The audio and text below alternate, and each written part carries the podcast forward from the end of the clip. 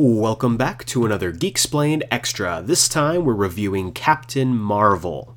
Uh, I went and saw Captain Marvel uh, Thursday night, and I wanted to get this out before the uh, big anniversary show that we are doing uh, probably on the same day. But I I wanted to get this out real quick and have it be like the kind of last extra as part of Volume 1.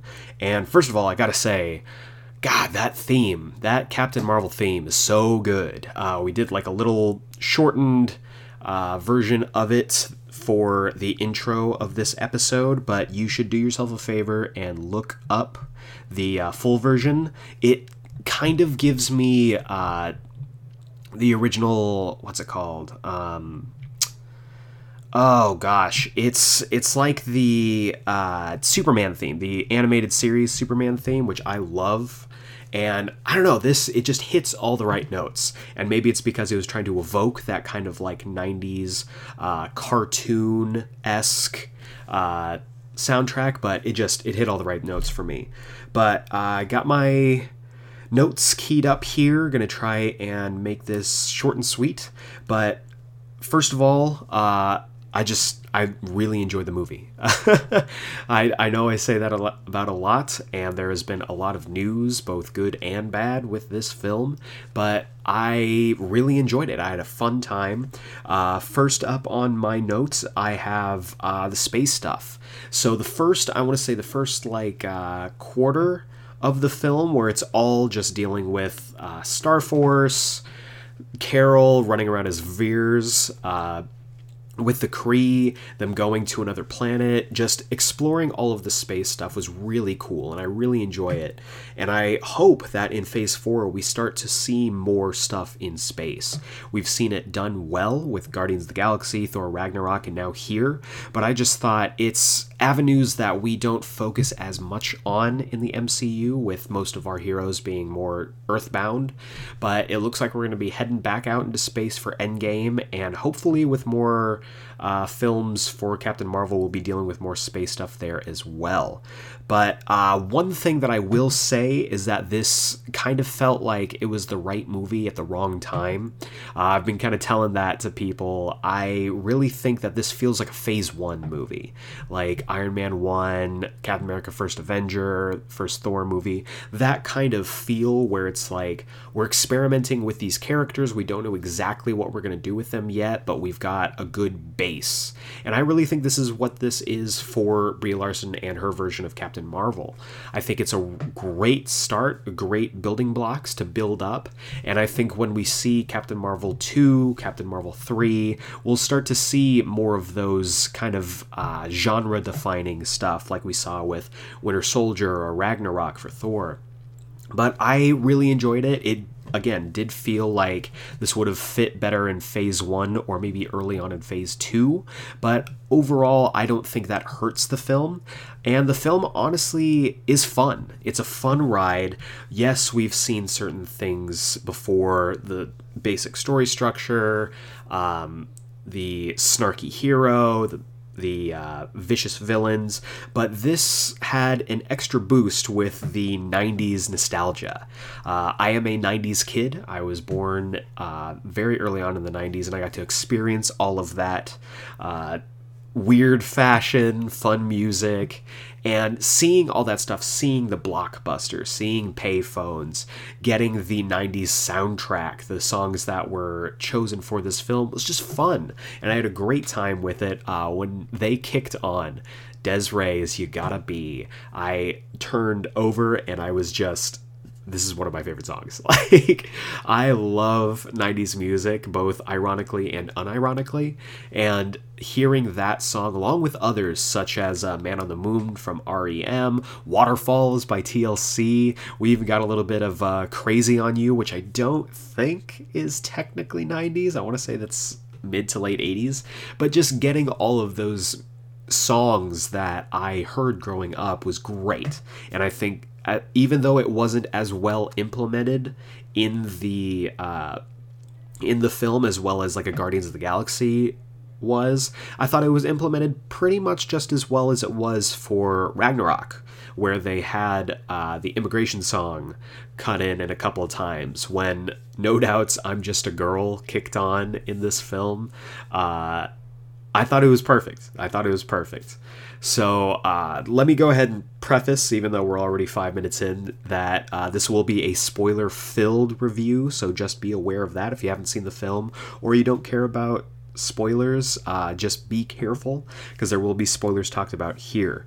Uh, my next point Brie Larson and Samuel L. Jackson, their chemistry was fantastic. We got to see a young Nick Fury with a little bit of swagger as well as a little bit of vulnerability that we don't really see from Nick Fury nowadays. And you really get to see the building blocks getting to who he is from phase one and onward, where we see at the very end when he's talking to Coulson after his eye got scratched out, uh, Coulson just being like, Is it true that the Skrulls burned out your eyes because you wouldn't tell them where the Tesseract was?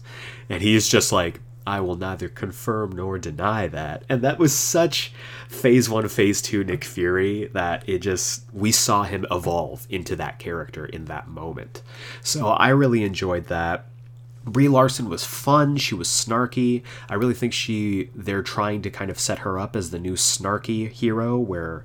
Uh, Robert Downey Jr.'s Iron Man has kind of been that for the Avengers throughout the first three phases though we do see uh, in the post-credit scene which we will be talking about later that that might not entirely be the case going forward but she had plenty of snark in this film. She was fun. She uh, had a lot of great character moments. And a lot of people going into this were saying you know she seems bland she seems boring. I didn't get that from her at all. Uh, i also really liked how this talked about or how this dealt with mcu history. There was a lot of strange possibly retcons that i don't know if and maybe this is just because i really like to overanalyze things and I could see how things could be misconstrued, but also how they could fit in with the continuity. With uh, certain things changing, such as the Tesseract, how did it get from uh, Tony's father to Mar-Vell back to S.H.I.E.L.D., but I think they they made that seem okay. Howard Stark fishing the Tesseract out of the ocean and then it ending up with Project Pegasus uh, wasn't a huge leap in logic. I I think because we did see that Project Pegasus was working with Shield.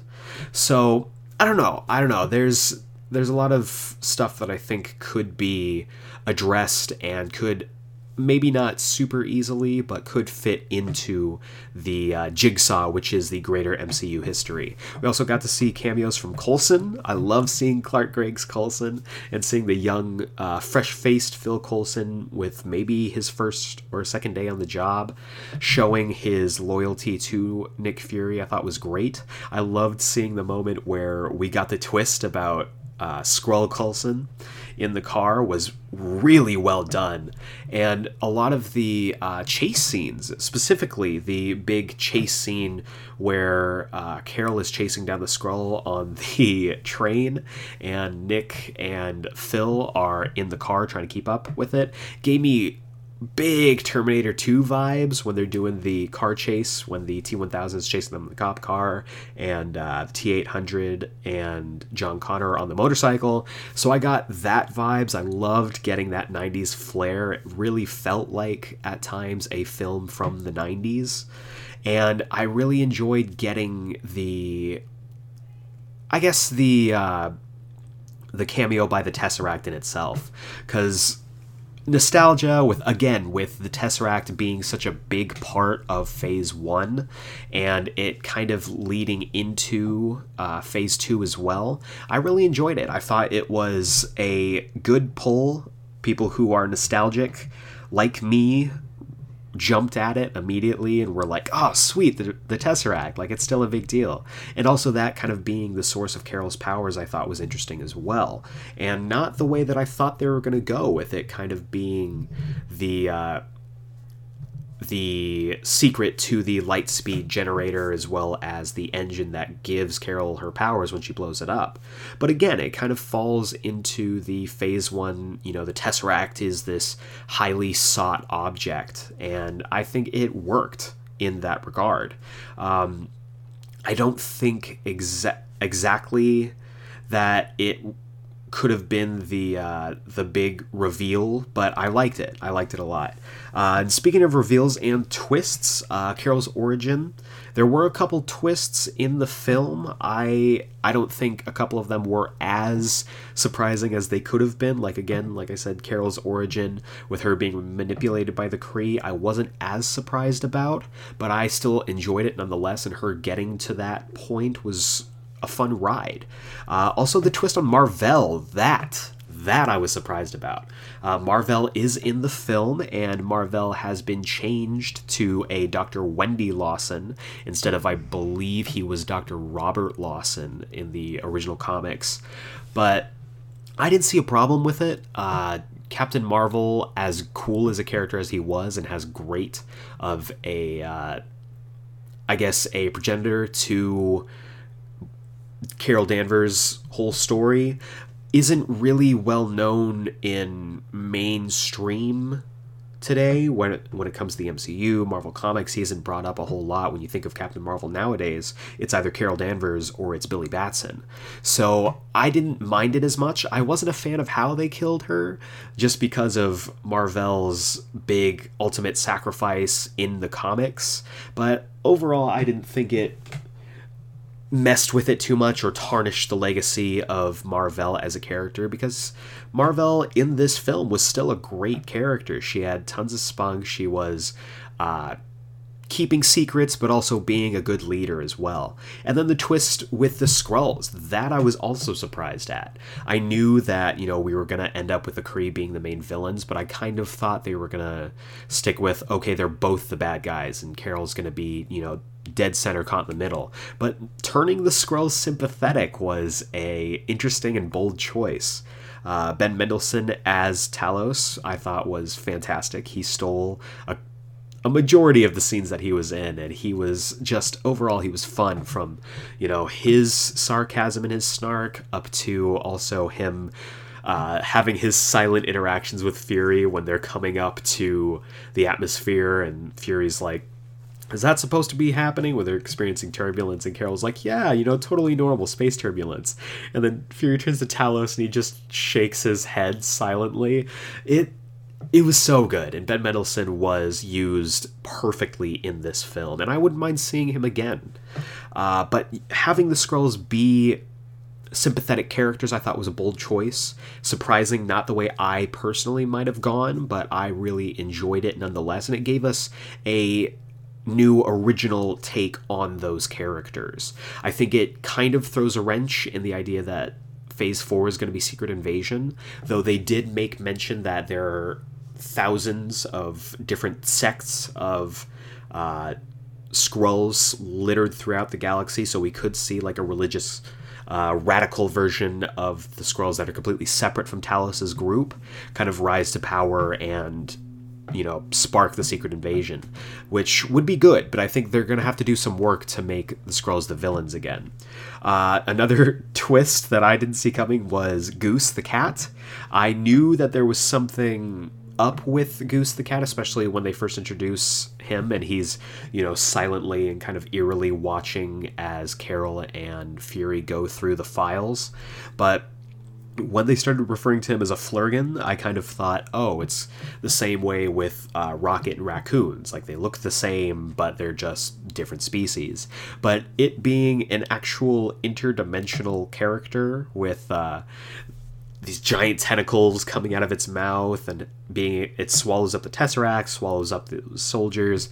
I thought was fun and it like i obviously was not up on uh, goose as a character because he is in the comics so that was a welcome surprise. Uh, another welcome surprise was the post-credit scenes. Like we talked about earlier the post-credit scenes i thought were great.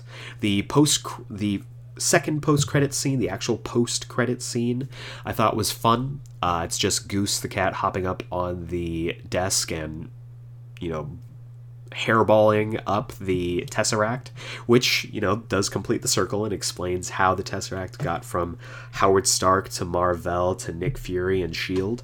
So I thought that was fun. It was a nice little after credits, like, ah, little gag. But the mid credits scene is important, and I think you really need to pay attention to that because it does come up, it comes up, and, you know, Cap, Captain America, not Marvel, uh, Cap, uh, Black Widow, Bruce Banner, and Rhodey War Machine are back at the Avengers base. They're old stomping grounds, and they are just watching the death toll count up on screens while they're observing like just how badly the snap affected the earth. And apparently after nick fury sent the page out to captain marvel and it dropped and he turned to dust someone found it. I'm assuming black widow because she had a uh, she probably had her finger on the pulse on where nick fury was at if not all times, most of the time. They got the pager, they found it and they know that for some reason Nick Fury knew what this was and the pager stops sending out the signal. And so they all go up and they're like, we got to get it back on. We don't know what's going around. And they turn around and boom, Carol's just there. You see that time has uh, has affected her. We do see her hair is much longer. Uh, her armor has different uh, small modifications to it. Like instead of the red shoulders, now an all gold shoulder. And she's missing her jacket. So stuff happened in the last I think this is supposed to take place in 95. I'm not totally positive on that. But um, if that is the case, then it's been over two decades since we've seen her. So time has you know worn itself on her she looks great for being it had to be you know 50 60 years old now but uh maybe not that old but i i thought it was great it was a great use of hey, this is the teaser. They turn around, she's there, and she's just like, where's Fury? And it cuts. And I have no doubt that that's going to be a scene in Endgame because we already had the Russos kind of do that with Ant Man because they. The very first Ant Man, the post credit scene was uh, Falcon and Cap ha- holding the uh, Winter Soldier inside of that clamp in the auto garage, and that ended up being a scene in Civil War when they were finally able to track him down and rescue him from S.H.I.E.L.D. So I'm interested to see where exactly that fits. I'm assuming near pretty early on, because Cap still has his beard, and we've seen in. Uh, the two trailers that we've gotten for Endgame that he's clean shaven, haircut, and everything. So this seems pretty early or pretty recent after the end of Infinity War. So it would not surprise me at all that this happens in the first, you know, 30, 40 minutes of the film. And that is, I think, a perfect kind of teaser to lead us into Endgame. I thought it was really well done. Uh, but overall, I loved the movie. I thought it was really fun. It's not the best. I wouldn't put it above like a Winter Soldier, a Ragnarok, an Infinity War, but I thought for what it was as a solo kind of origin story, not origin story, um, I thought it was really well done. And I would put it in the same class as like those phase one movies, possibly even like a Black Panther with as well as it's done to build that world, with it kind of expanding the uh, cosmic that the cosmic MCU that we're going to be seeing more of. But one point I do want to bring up because I have it in my notes and we've been hearing it a lot is uh, all the controversy that's been around the film. I think it's it sucks that this is kind of being the film itself is kind of being tarnished with all the politics that are around it. Uh, we have seen review bombing on Rotten Tomatoes for whatever you know whatever value Rotten Tomatoes has at this point, and I think it sucks. It sucks that uh, also that Brie Larson in her. Uh, in her case, has also said some not great things on the press tour about um, uh, I, just, I don't want to get too much into it because I don't want this to turn into a huge politics thing. But my big takeaway from it is make up your own mind about it. Go see the film without any prior bias. I try to do that every time I go see a film. And regardless of where you stand on the, you know, Captain Feminism or the uh, diversity aspect or any of the other outside stuff when it comes to this film and the MCU, try to come into this film without a bias, and I promise you, you will enjoy it more. Because this film is a fun film. You have fun with it. It's a great addition into the MCU. Yes, we've seen this stuff before. Yes, it's not breaking a whole lot of new ground, but it's it's a great introduction to this character, and it's a great platform for this character to not only be elevated, but also to rise the MCU at a point where we're 10 years into this film. We're 10 years into this film franchise, and we. It's, it's to be tough to tell new stories. So I'm excited to see where this goes. I'm excited to see uh, where Brie Larson's Captain Marvel goes, not just in Endgame, but further on past that as well. Um, also, also, I have to bring this up. Stan Lee, uh, the opening to the film, the uh, the MCU kind of cinematic opening that always goes in front of every MCU film, replaced all of the normal Marvel uh, film history with a basically a rev- a review of all of Stan Lee's cameos and whew, I'm getting choked up just talking about it right now, but um, it really it was a great great tribute to him. Uh, after the you know dun, dun, dun, dun, dun, after it shows the Marvel logo, it just shows a thank you Stan Lee and whew, it got me. It got me. I'm not gonna lie. Um, started me off real emotional going into this film. So, um, but yeah, and then they had an amazing Stan Lee cameo where uh, Captain Marvel is on the train walking through looks at you know she's trying to find where the Skrull is and we see stan lee with a mallrats script which shout out to kevin smith uh, that was a great call to him, and I know, at least on Twitter, he said that he really appreciated that. So Captain Marvel pulls the script down from his face and sees that it's Stan Lee, and she kind of gives him a knowing nod. And I loved that. I absolutely loved that. So, um, yeah, I really, I really liked it. The only thing I will say when it comes to Stan Lee, I was really bummed out that uh, Marvel seems to be using Stan Lee's Twitter to uh, promote films. It sucks. I don't like that. I don't like that they are basically, as uh, my good friend Andrew put it in a tweet himself, dancing, making this old corpse, you know, dance for uh, the Disney machine. I don't like that. I don't think that was a good use of his Twitter, and I, I can't, I can't support that but I can support the touching tribute to Stan at the beginning of the film, the cameo that he makes, and I support that Marvel realizes that they wouldn't be where they are without Stan. So I'll, that's my piece on the uh, the Stan Lee cameos and the controversy around that on Twitter as well. But uh, yeah, uh, like I said, short and sweet review. I loved seeing uh, Maria and Monica Rambeau as well. Uh, knowing that Monica Rambeau might grow up to be Photon or Spectrum or Captain Marvel or wh- whoever uh, was really cool as well. So I'm looking forward to hopefully seeing more of her in Phase 4 as an adult and going onward. Uh, though, with as good as the, uh, the actress who played young Monica Rambeau was, the adult Monica is going to have uh, some tough shoes to fill in that one. But overall, again, I really enjoyed the movie. It's fantastic. It's fun. The soundtrack is great, and I think you'll have a good time with it. If I had to give it uh, my Geeksplained arbitrary rating, I would probably give it a three and a half out of five. Uh, like I said, not a whole lot of new ground breaking stuff in the film, but the chemistry between Brie Larson and Samuel L. Jackson is fantastic. The soundtrack is fun, the story is fun, and I'm really excited to see where Brie Larson goes from here with this Captain Marvel character.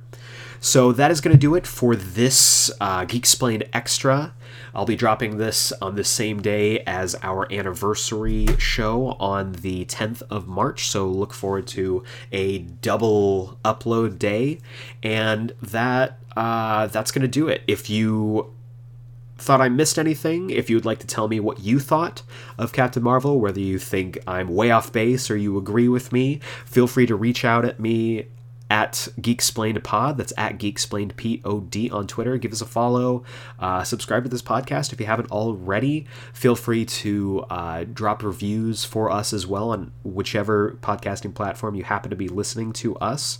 And we will see you right back here on the same day, whether you've listened to the anniversary show before this or after this. I will see you for that and also for uh, next week, which kicks off volume two of Geeksplained.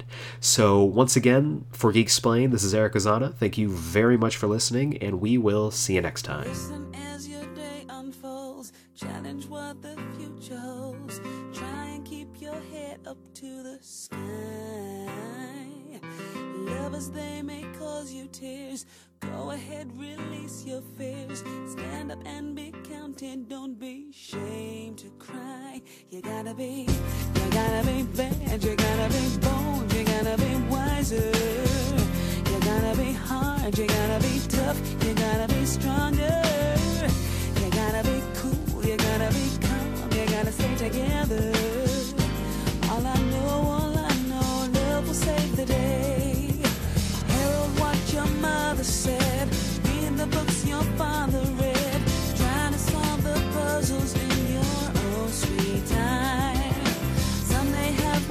Than you, others take a different view.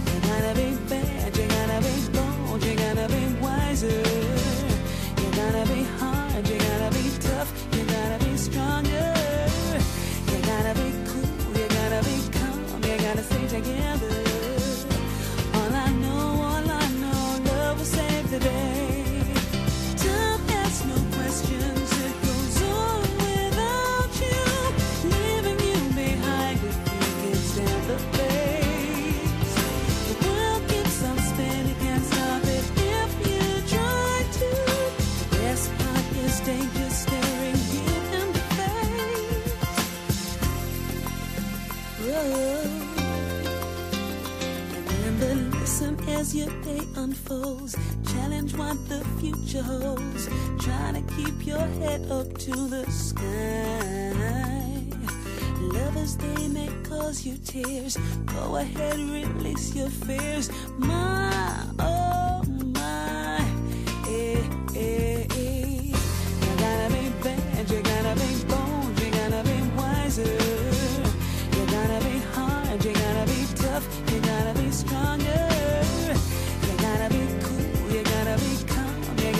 together.